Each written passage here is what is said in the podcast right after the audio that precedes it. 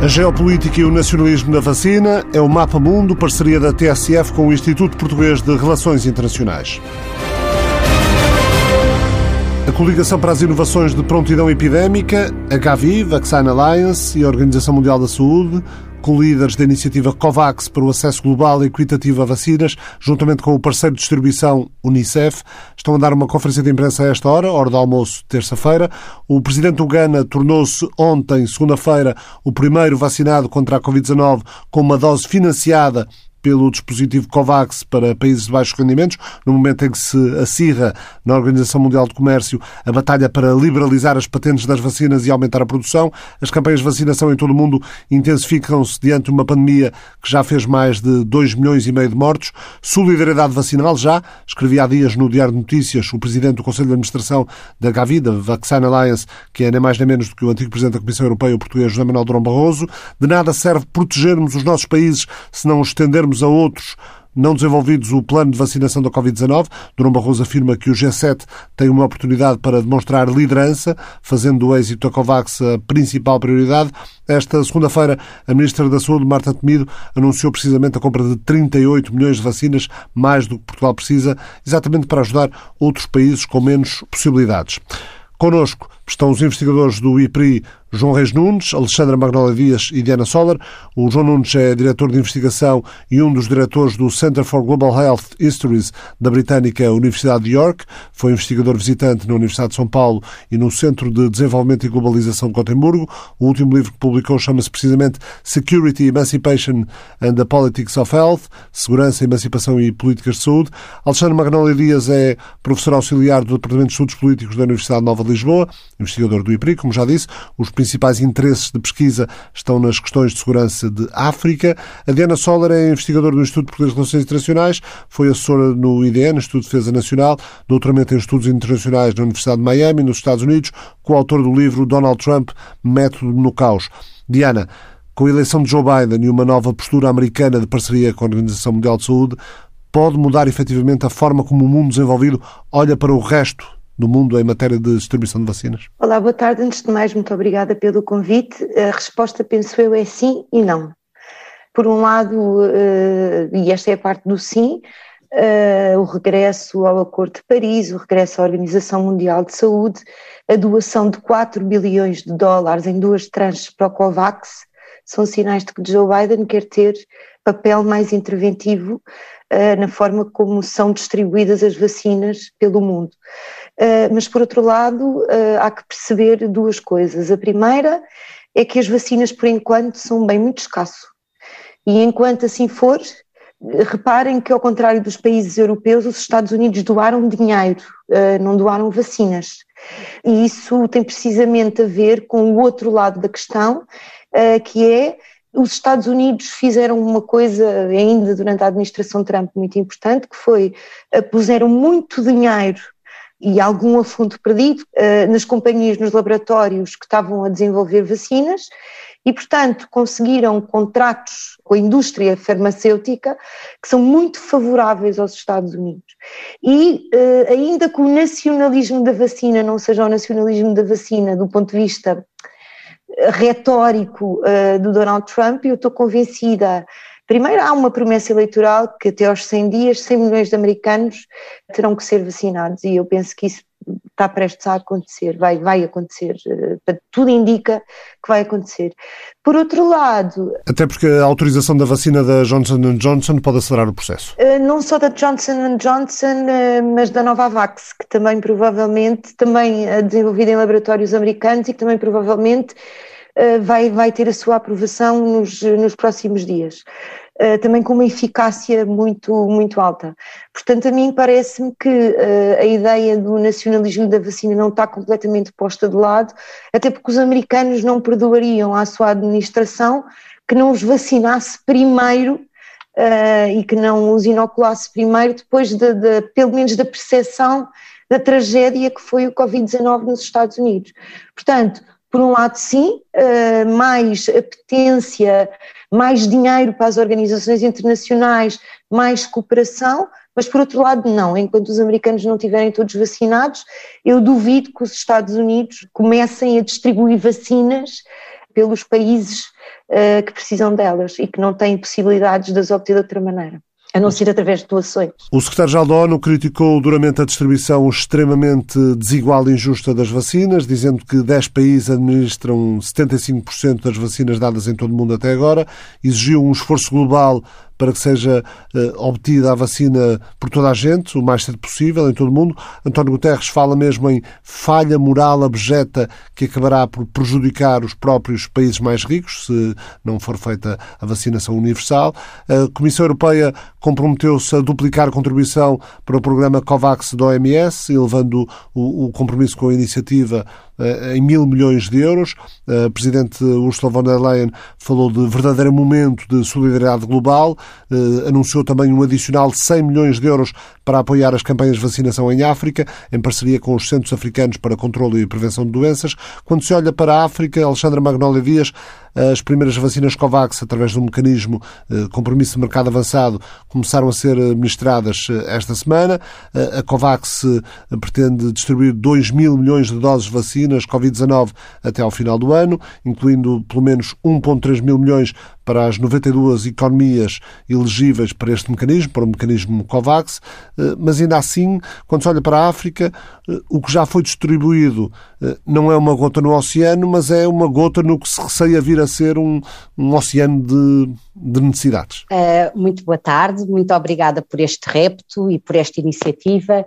E relativamente à distribuição potencial das vacinas, eu gostaria de chamar também a atenção para a corrida às vacinas e também algumas iniciativas a partir do Sul Global. E neste sentido seria importante relembrar que a 17 de fevereiro o presidente Cyril Ramaphosa tomou a vacina da África do Sul, tomou a, a vacina a Johnson Johnson e também prometeu doar à União Africana um milhão de vacinas que a África do Sul tinha previamente acordado com a AstraZeneca por se ter descoberto que a variante da África do Sul é então resistente à AstraZeneca e neste, uh, nesta manifestação de solidariedade com os parceiros africanos disponibilizou esta dose previamente acordada para a África do Sul. Portanto, é uma, uma iniciativa intracontinental de solidariedade. Relativamente à COVAX, temos então, através do mecanismo COVAX, o Ghana a ser um dos principais beneficiários desta iniciativa e perguntamos-nos porquê o Ghana. O Ghana tem efetivamente um dispositivo já estruturado para garantir uma boa eh, distribuição, para garantir um acesso à, à vacina. O Economist Intelligence Unit uh, disponibilizou um mapa em que nós podemos ver uma distribuição muito desigual e tal põe em causa de forma notória um dos objetivos do desenvolvimento sustentável do uh, acesso à qualidade de saúde. E reparem, a África, a Ásia, só podemos esperar alguma imunidade a partir de 2023. E aqui há outra questão. O objetivo é que haja uma imunidade global de 70%. E já há Estados africanos em África a declararem uh, que nem sequer querem administrar ou aderir ao programa de vacinação.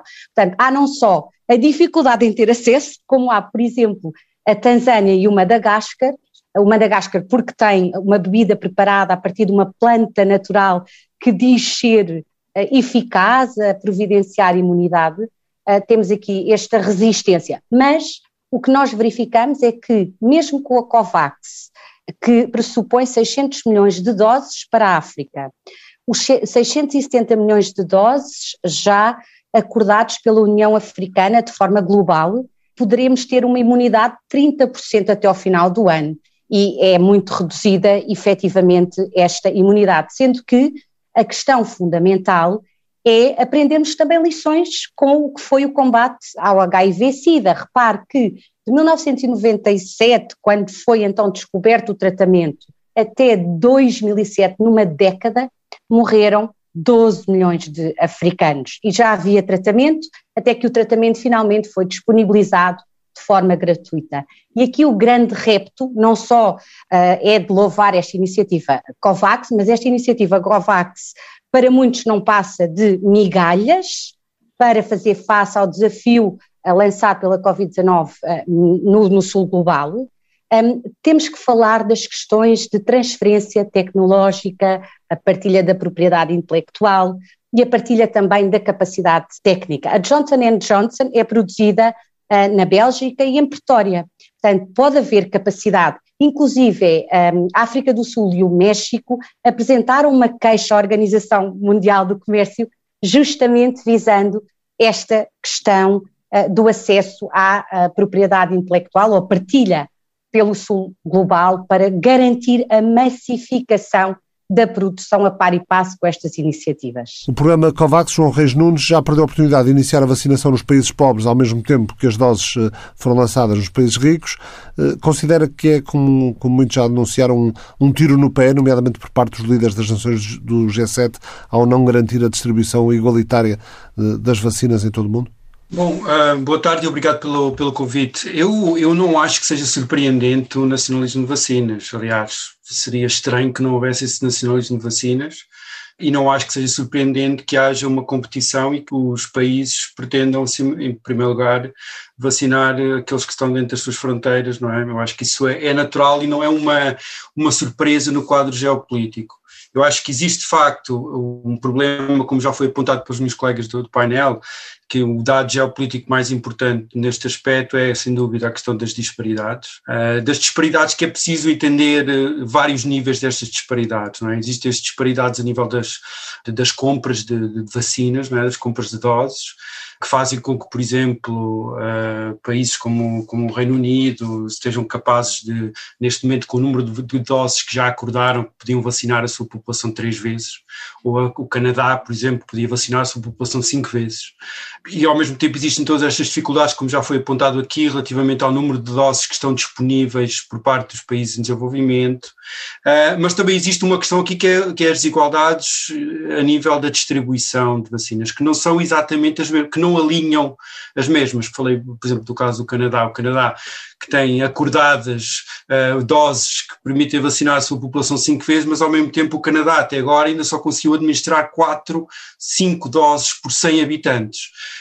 Uh, em comparação, por exemplo, com os Estados Unidos, que já conseguiram uh, aplicar 22 doses por 100 habitantes, ou seja, existe toda uma dificuldade aqui, uh, uma vez atingir, uma vez conseguidas estas doses, em administrar as doses. Porquê é que isto é importante?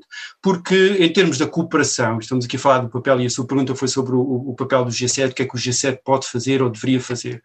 Não basta comprometer doses, não basta dar doses ou dar dinheiro para doses, porque é preciso haver toda uma logística, toda uma infraestrutura que permita com que essas doses sejam efetivamente distribuídas. Daí a explicação que a Alexandra dava há pouco ao ter sido o GAN a avançar com o processo, precisamente porque já tinha essa redistribuição assegurada. Eventualmente, existem aqui vários impedimentos que explicam até porque é que determinados países eh, desenvolvidos estão também a ter alguns, algumas dificuldades a nível da distribuição, porque se trata não apenas de, de ter as doses, é preciso ter sistemas de saúde fortes, robustos, que funcionem, é preciso ter transportes e comunicações, é preciso ter cadeias de frio, é preciso ter equipamentos e consumíveis, é preciso ter know-how das pessoas, não é? Uh, é preciso, por um lado, adaptar todo um sistema de vacinação, que na maioria dos países são sistemas de vacinação que estão preparados para vacinar populações de crianças, é? imunizações infantis, e que neste momento estão a ser utilizadas para imunizar, em primeiro lugar, populações mais idosas. Ou seja, tudo isto implica uma transformação logística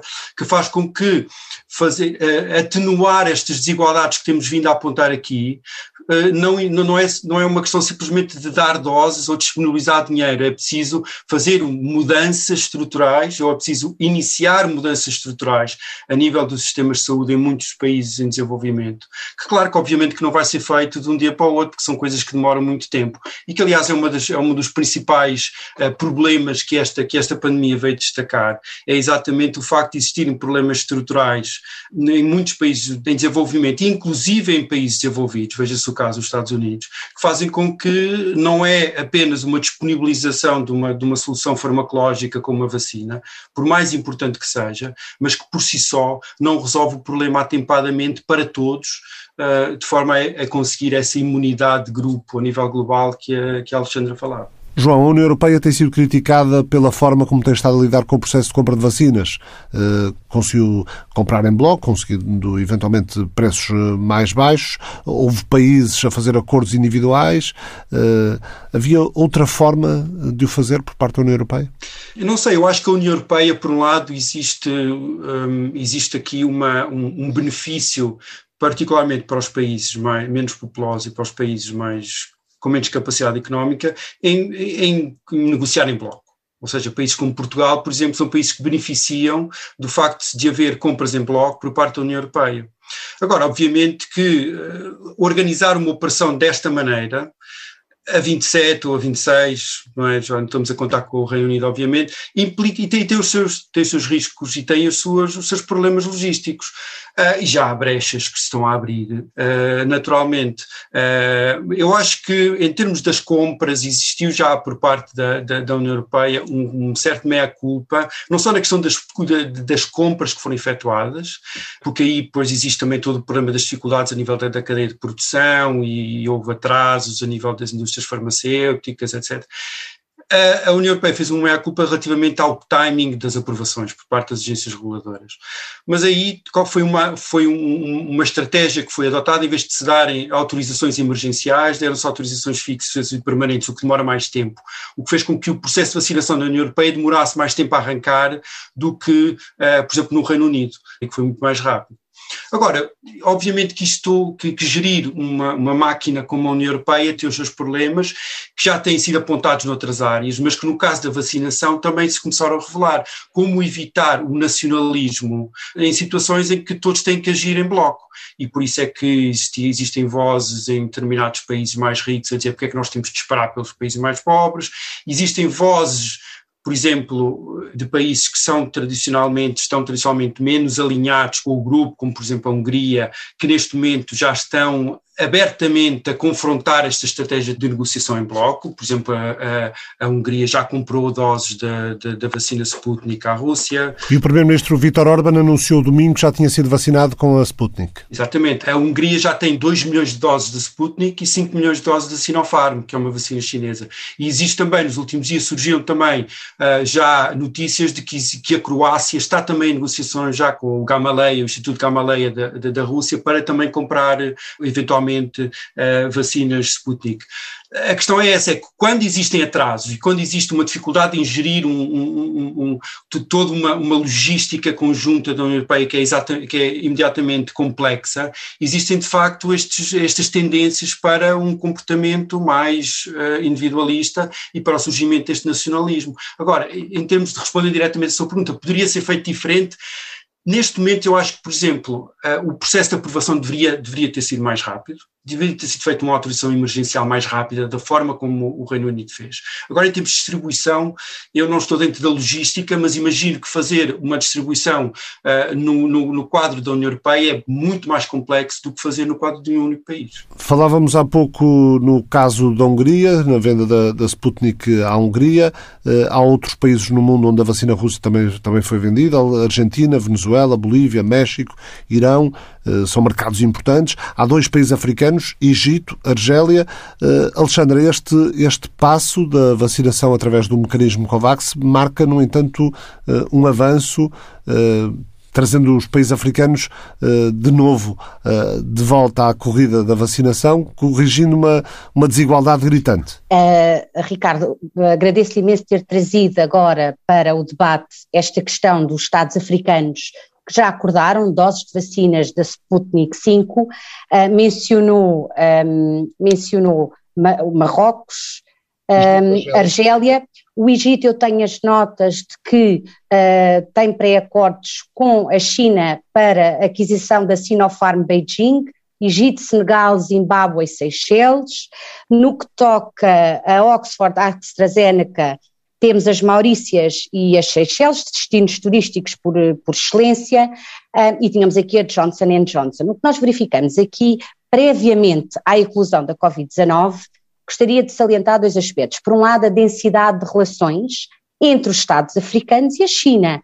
Se do ponto de vista do norte global ou uh, dos parceiros, numa, dos aliados uh, na Aliança Transatlântica, tal seja interpretado como rivalidade, um, a China já prometeu 10 milhões de doses para a Covax, as três uh, variantes da, da, vacina que conhecemos, a Sinopharm One, a Sinopharm Beijing e a Sinovac, uh, têm apelo e têm atrativo para muitos dos estados, não só uh, do sul global, mas também do norte, inclusive, já falámos aqui na Hungria, que tem uma política de diversificação no acesso às vacinas.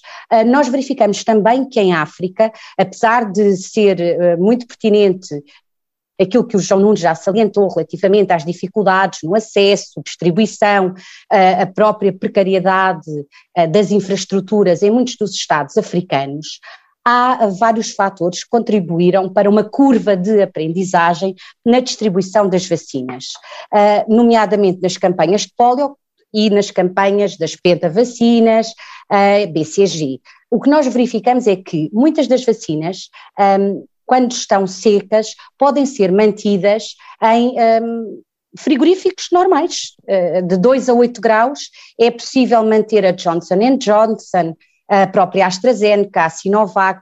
Já no caso da Sputnik 5, um, ela vem a menos 18 graus e meio negativos, mas na forma seca ela pode atingir entre os 2 e os 8 graus. Logo, também temos que ter em conta, e para quem conhece bem como eu, ah, muitas das áreas remotas, rurais, um, fora dos centros, em África, Há, uh, efetivamente, são, uh, têm condições uh, muito reduzidas estes centros de saúde, mas já há o recurso à energia solar para manutenção de frigoríficos mínimos. Portanto, não é impossível acreditar que vai ser um, ehm, que os Estados africanos vão estar à altura de garantir alguma distribuição em alguns estados gigantescos, noutros uh, nem tanto, porque há uma grande variedade dos estados em África. Daí eu uh, considerar que, do ponto de vista dos Estados do Sul Global, é bem-vinda esta multiplicidade no acesso às vacinas.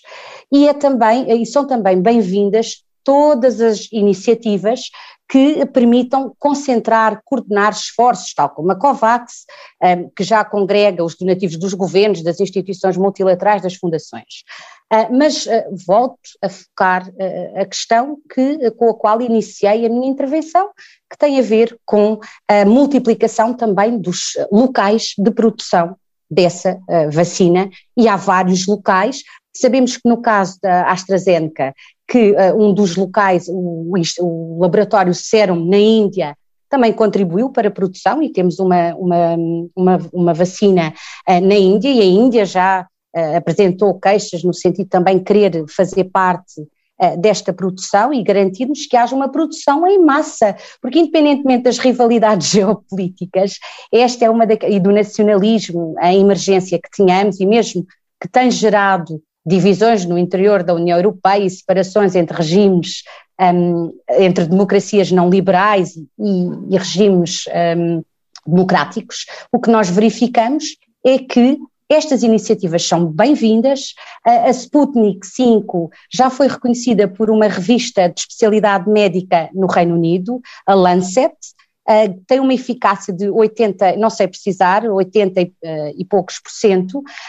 Relativamente à China, independentemente de toda a pertinência das questões uh, e dos alertas lançados pela minha colega Diana Soler, o que é facto é que a China uh, tem que controlar e tem que garantir a imunidade da sua uh, população e tem havido um forte investimento e vai aproveitar os canais privilegiados, as relações privilegiadas, não só em África, mas também na América Latina. Se nós formos ver o panorama daqueles que se interessam pelas várias vacinas produzidas na China, vai desde África, Ásia, América Latina. Na América Latina, há uma grande diversificação uh, e abordagens bilaterais à eh, aquisição de uh, vacinas, mas aqui já não posso um, ehm, avançar tanto em termos de reflexões preliminares. João, cada vez mais países exigem que a Organização Mundial do Comércio suspenda as proteções de patentes das vacinas contra a Covid-19 para aumentar a produção, um pedido que é criticado pelos laboratórios. A OMC está reunida esta terça-feira. Arrisca dizer quem ganha esta guerra? Arrisca um prognóstico? Hum, eu acho que há vários, várias modalidades dentro da, da OMC, do Acordo TRIPS uh, para a propriedade intelectual, que permitem ou permitirão eventualmente regular um acesso mais, mais equitativo. Obviamente tem-se falado em vários, existem várias vozes que dizem que se deve quebrar as patentes de determinadas vacinas por forma a permitir um acesso mais, mais livre, um acesso mais igualitário, mas existem outros mecanismos dentro de, da OMC que também permitem fazer isso. Estou a pensar, por exemplo, no mecanismo do licenciamento compulsório, que é um mecanismo que está previsto dentro do acordo TRIPS e que já foi, aliás, utilizado em várias outras situações. Estou a pensar, por exemplo, nos anos 90, o Brasil utilizou o, licenciamento compulsório para, para permitir o acesso a componentes do, do coquetel antirretroviral para o HIV-Sida. E o licenciamento compulsório que faz é, é, permitir que exista uma arbitragem entre o, o, governo que faz, que pede esse licenciamento compulsório e a farmacêutica que detém, ou a, ou a companhia que detém a, a patente do produto em causa. Ou seja, as opções aqui não são simplesmente ou deixarmos-nos levar pelas patentes ou quebrar as patentes. Existem todo um tipo de negociações que é possível fazer dentro, mesmo no seio do OMC. Agora, também é, preciso, também é preciso lembrar, como aqui, aliás, também já foi apontado, que muitas destas vacinas que nós estamos a falar, muitas delas foram desenvolvidas em parte ou em colaboração com entidades públicas. Muitas delas são, na verdade, parcerias público-privadas, não é? Se queremos usar esse termo. A vacina da Moderna é um exemplo disso, que é uma parceria com o National Institutes for Health, a própria, a própria vacina da, da AstraZeneca, é uma parceria com a Universidade de Oxford, que em parte recebe também dinheiros públicos no, no Reino Unido. Uh, as próprias vacinas, as, as vacinas que, que, nós estamos a falar, mesmo as próprias vacinas uh, chinesas, como por exemplo a, a, vacina da Sinovac, têm feito muitos dos seus ensaios clínicos em países em desenvolvimento em parceria com entidades públicas, por exemplo a Sinovac faz, faz ensaios clínicos no Brasil em parceria com o Instituto Butantan, que é um instituto público, ou seja, to, todas estas vacinas estão a ser desenvolvidas, isto não é simplesmente uh, uma empresa que está a fazer tudo, não é? Existem aqui fortes colaborações público-privadas, que obviamente também têm que ser tidas em conta quando houver, de facto, hum, quando for a questão da distribuição e garantir que a distribuição é o mais equitativa possível. Por exemplo, esta parceria que eu estava a falar no caso do Brasil, entre o Instituto Butantan e a, e a, e a Sinovac, veio com um, determinadas cláusulas que garantiam que a população, neste caso a população do Estado de São Paulo e mais tarde outros Estados brasileiros, teriam um acesso uh, privilegiado a essa vacina. Ou seja, todas estas vacinas estão a ser, e aliás isto explica em parte porque é que conseguimos tantas vacinas num período extraordinariamente curto, todas estas vacinas resultam, eh, em muitos casos, de parcerias público-privadas que deveriam e que devem ser, esta, esta componente pública deve ser tida em conta na questão das negociações para um acesso mais quantitativo. Agora, se, se irá haver alguma quebra de patente, isso não sei dizer, porque eu acho que existem outros mecanismos, como eu falei, o Brasil já utilizou a licença compulsória, não sei se vai utilizar isso, não sei se há países que poderão eventualmente utilizar isso, é possível, porque isso seria um Estado, obviamente seria, seria preferível haver uma quebra de patente,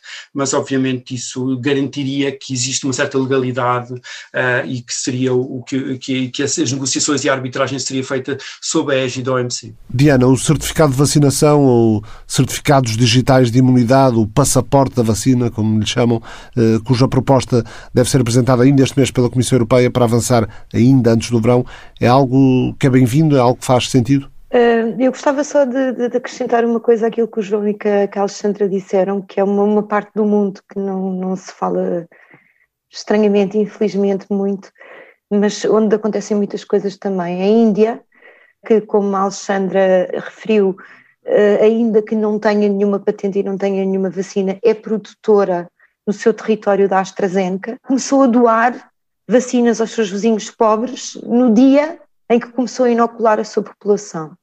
Portanto, eu acho que se há algum país que verdadeiramente é um exemplo uh, relativamente àquilo que se devia fazer numa situação dessas, este país é a Índia. Mais uma vez, evidentemente, não vamos ser ingênuos, a Índia também faz doações porque também quer ter muito boas relações com os seus vizinhos, mas aquela zona é terrivelmente deprimida também do ponto de vista económico, e a verdade uh, é que a Índia sim está a fazer esse esforço de doação, ao mesmo tempo que tenta inocular a sua própria população. Portanto, falou-se, eh, digamos, de, de, de países que, que, estão a tentar aproveitar da vacina para terem uma presença geopolítica maior do mundo, de, do nacionalismo da vacina, e não deixa-me agora dizer que a Índia tem conseguido fazer esta quadratura do círculo que ninguém uh, conseguiu fazer até aqui, e que é sempre uma boa notícia do ponto de vista da humanidade. Agora, relativamente ao passaporte da vacina, eu pessoalmente não, não estou de acordo uh, com ele, por um lado. Por um lado, não, uh, em, em, grande medida não estou de acordo com, com, o passaporte da vacina, porque a partir do momento em que as vacinas não são obrigatórias e se os cidadãos são, podem ou, ou não aceitar ser vacinados, penso que, que distinguir aqueles que foram vacinados daqueles que não foram vacinados, enfim, causa aqui um um problema de coerência que, que a mim não agrada particularmente. Por outro lado, não deixa de ser um incentivo a que as pessoas que têm acesso à vacina, que, que, que, às vezes também é um privilégio que nós às vezes esquecemos que também podemos ter, eh, que se vacinem, não é? Eh, até porque a imunidade de grupo depende quer nos países, quer global, não depende, não é só globalmente que a imunidade de grupo é um desejo eh, de todos os países, é também nacionalmente que a imunidade de grupo uh, é um desejo que os países têm. Uh, portanto, enfim, talvez seja a única vantagem que eu vejo. Agora, acho que há uma violação, de alguma maneira, daquilo que a União Europeia se comprometeu a fazer desde o início, que é tornar a vacina por um lado gratuita, mas por outro lado facultativa. E se as pessoas decidirem não tomar, estão no direito delas, segundo as leis europeias, portanto, enfim. Agora, esse passaporte da vacina, aparentemente, a única coisa que faz é, é, é deixar que as pessoas entrem nos, nos países para os outros sem fazer quarentena. Quem não quiser eh, tomar a vacina pode sempre viajar uh, com um teste uh, feito 72 horas antes e fazer quarentena quando chegar. Portanto, eu acho que isto, acima de tudo, acaba por ser uma escolha pessoal. Não, não me parece que o mecanismo seja particularmente relevante, a não ser deste, deste contexto que eu, que eu falei. Alexandra, a sua opinião? A questão da imunidade de grupo vai ser de particular importância para muitas das economias africanas que estão dependentes do turismo Seychelles, Maurícias, Cabo Verde, um, São Tomé e Príncipe, uh, aí uh, para estes destinos turísticos por excelência, um, é interessante também que avance a imunidade de grupo e também é interessante saber uh, acerca uh, das pessoas uh, que chegarão. Mas a questão fundamental é efetivamente garantir a imunidade de grupo, não dos 7 mil milhões à escala global, mas pelo menos dos 70%, 60%, 60%, 60% uh, para haver então uma recuperação de alguma forma e garantir que, que não surgem uh, novas estirpes. Já aproveitando esta observação uh, da Diana relativamente à Índia e das suas doações de vacinas aos países contíguos vizinhos, uh, será do conhecimento geral, mas é importante sublinhar que Portugal também eh, prometeu doar 5% das suas doses eh, dentro eh, do espaço CPLP, a Timor-Leste e aos países africanos de língua oficial portuguesa. Portanto, são manifestações tímidas de solidariedade, mas são as possíveis e louváveis. Um, e, acima de tudo, o objetivo a ter em mente uh, é justamente uh, a expansão da, do número de pessoas que uh, vão sendo uh, vacinados. João Nunes? A minha reação inicial é que por um lado, é, é parece-me que, face a esta situação, se torna necessário para permitir o funcionamento do, económico e dos fluxos económicos, uh, já para não falar essas questões como falava Alexandre, dos movimentos de fluxos turísticos e, uh, e a própria mobilidade internacional. Agora, a principal preocupação é aquela que um passaporte digital a ser aplicado de forma mais global vai inevitavelmente contribuir para profundas desigualdades ou para, para o exacerbar das desigualdades existentes, não é? Porque passará a haver uma elite uh, europeia ou do norte global que se vacinou e que pode viajar e que pode continuar a ir para os destinos turísticos e que pode continuar a fazer a sua vida normal, e uma população tendencialmente do sul global que vai ter de ficar no seu país porque não lhe permite, uh, uh, uh, ou porque não tenha o certificado de vacinação, ou que vai ser desencorajada a viajar por conta das, das, das restrições e das quarentenas e tudo isso. Ou seja, o que está aqui a revelar é uma manifestação mais daquilo que é uma triagem do movimento a nível global, ou seja, a economia para funcionar precisa que as pessoas se mexam, as pessoas vão de um país para o outro, mas obviamente a economia gosta de determinado tipo de circulação, gosta que determinado tipo de pessoas se mexam, que gastem dinheiro além fronteiras, mas que obviamente que outras pessoas mais, eh, mais desfavorecidas, essas podem ficar no seu, no seu país. Por isso, essa, essa é a minha reação. Só para acrescentar uma questão que eu acho que foi levantada pelos meus colegas de, de, de painel, muito rapidamente, eu acho que nós precisamos ter um, alguma, alguma cautela na leitura das intenções geopolíticas da partilha de vacinas, ou da doação de vacinas, ou da venda de vacinas, não é?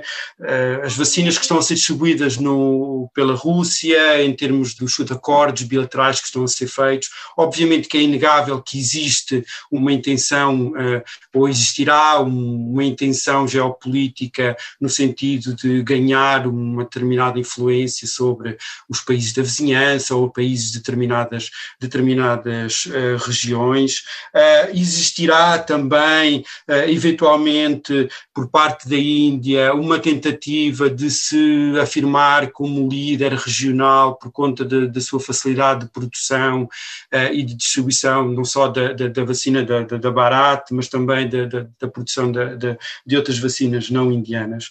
Mas, por exemplo, a AstraZeneca é uma, é uma, é uma, é uma, uma, uma companhia britânica e sueca. Ninguém está a dizer que os britânicos e os suecos estão a querer penetrar outros, outros, outras regiões do globo ou que têm intenções geopolíticas sobre determinados, sobre determinados uh, uh, uh, regiões do globo. Aliás, o que é interessante, e para mim é uma das coisas mais surpreendentes que tem acontecido e que aconteceu nos últimos dias, nas últimas semanas, relativamente a, a, a, ao cuidado que precisamos ter para, leituras geopolíticas de, de, dessa, dessa forma, é o facto da própria AstraZeneca ter feito um acordo com o Instituto Gamaleya da Rússia, ou seja, neste momento existe um acordo entre estas duas uh, produtoras de vacinas para, para a combinação, para fazer testes combinados entre as duas vacinas e para eventualmente haver uma produção de uma vacina conjunta entre estes dois institutos. Porquê? Porque são duas vacinas, a, a, a vacina da da, da Sputnik e a vacina da Oxford, da AstraZeneca, são duas vacinas semelhantes, são vacinas de vector, ou seja, que funcionam uh, através do, vírus que transportam o material genético do coronavírus. Ou seja, são vacinas que eventualmente podem ser combinadas. Porquê é que isto é importante? Porque demonstra que uh, a, a Sputnik não é necessariamente, embora possa ser utilizada como tal, não é necessariamente uma arma geopolítica russa. Assim como a AstraZeneca não é necessariamente uma arma geopolítica britânica e sueca. Isto são empresas empresas, Uh, algumas delas financiadas por, por, por, por, fundos soberanos, mas também são uh, uh, são, são fenómenos e são colaborações que estão a acontecer a nível, a nível da, da, da, pesquisa e a nível da investigação. Agora, se poderão eventualmente ser utilizadas como forma de ganhar influência, como forma de ganhar estatuto e reputação à escala global, sem dúvida. Agora, ver simples, de, de uma forma que eu acho muito apressada a ideia de que a vacina da, da, do Sputnik é simplesmente uma arma para a Rússia conseguir penetrar determinados, determinados mercados, determinadas regiões, eu acho que precisamos ter um bocadinho, um bocadinho de cautela cautela com, com isso, porque, porque existem todas estas, estas, estas complexidades que é preciso ter em conta. Muito obrigado, João Reis Nunes, Alexandre Magnólia Dias, Diana Soller. O Mapa Mundo regressa à TSF na próxima semana. O Mapa Mundo é uma parceria da TSF com o Instituto Português de Relações Internacionais.